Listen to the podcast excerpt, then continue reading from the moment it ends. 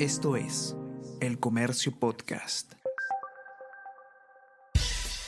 Buenos días, mi nombre es Soine Díaz, periodista del Comercio, y estas son las cinco noticias más importantes de hoy, miércoles 15 de junio.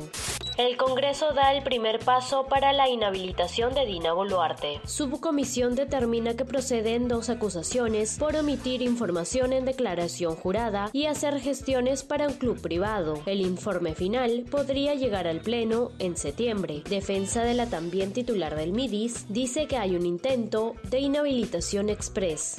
Jurado Nacional de Elecciones amplía plazo para completar inscripción a elecciones. Alianza para el Progreso, Somos Perú y Partido Morado cuestionaron errores en el sistema en el último día de plazo para inscribir candidaturas para las elecciones del 2022. Debido a esto, se dispuso la prórroga para los grupos políticos que ya han iniciado el trámite virtual.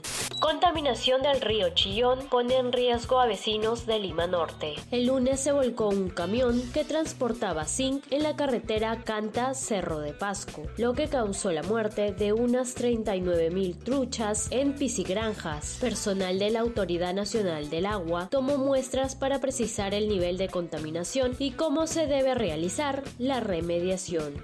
El subsidio a los combustibles no cumplió con mitigar el alza de los precios. Para Pedro Gamio, ex viceministro de Energía, la medida solo ha dado un resultado parcial favorable debido a que es un compromiso con los mayoristas y no involucra toda la cadena de comercialización. Por ejemplo, hoy se tiene la gasolina de 90 octanos a 16 soles en un distrito y a 24 soles en otro.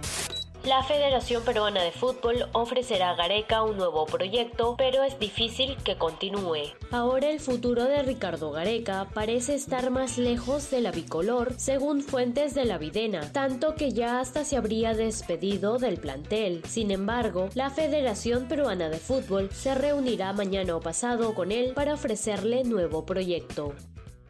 Esto es El Comercio Podcast.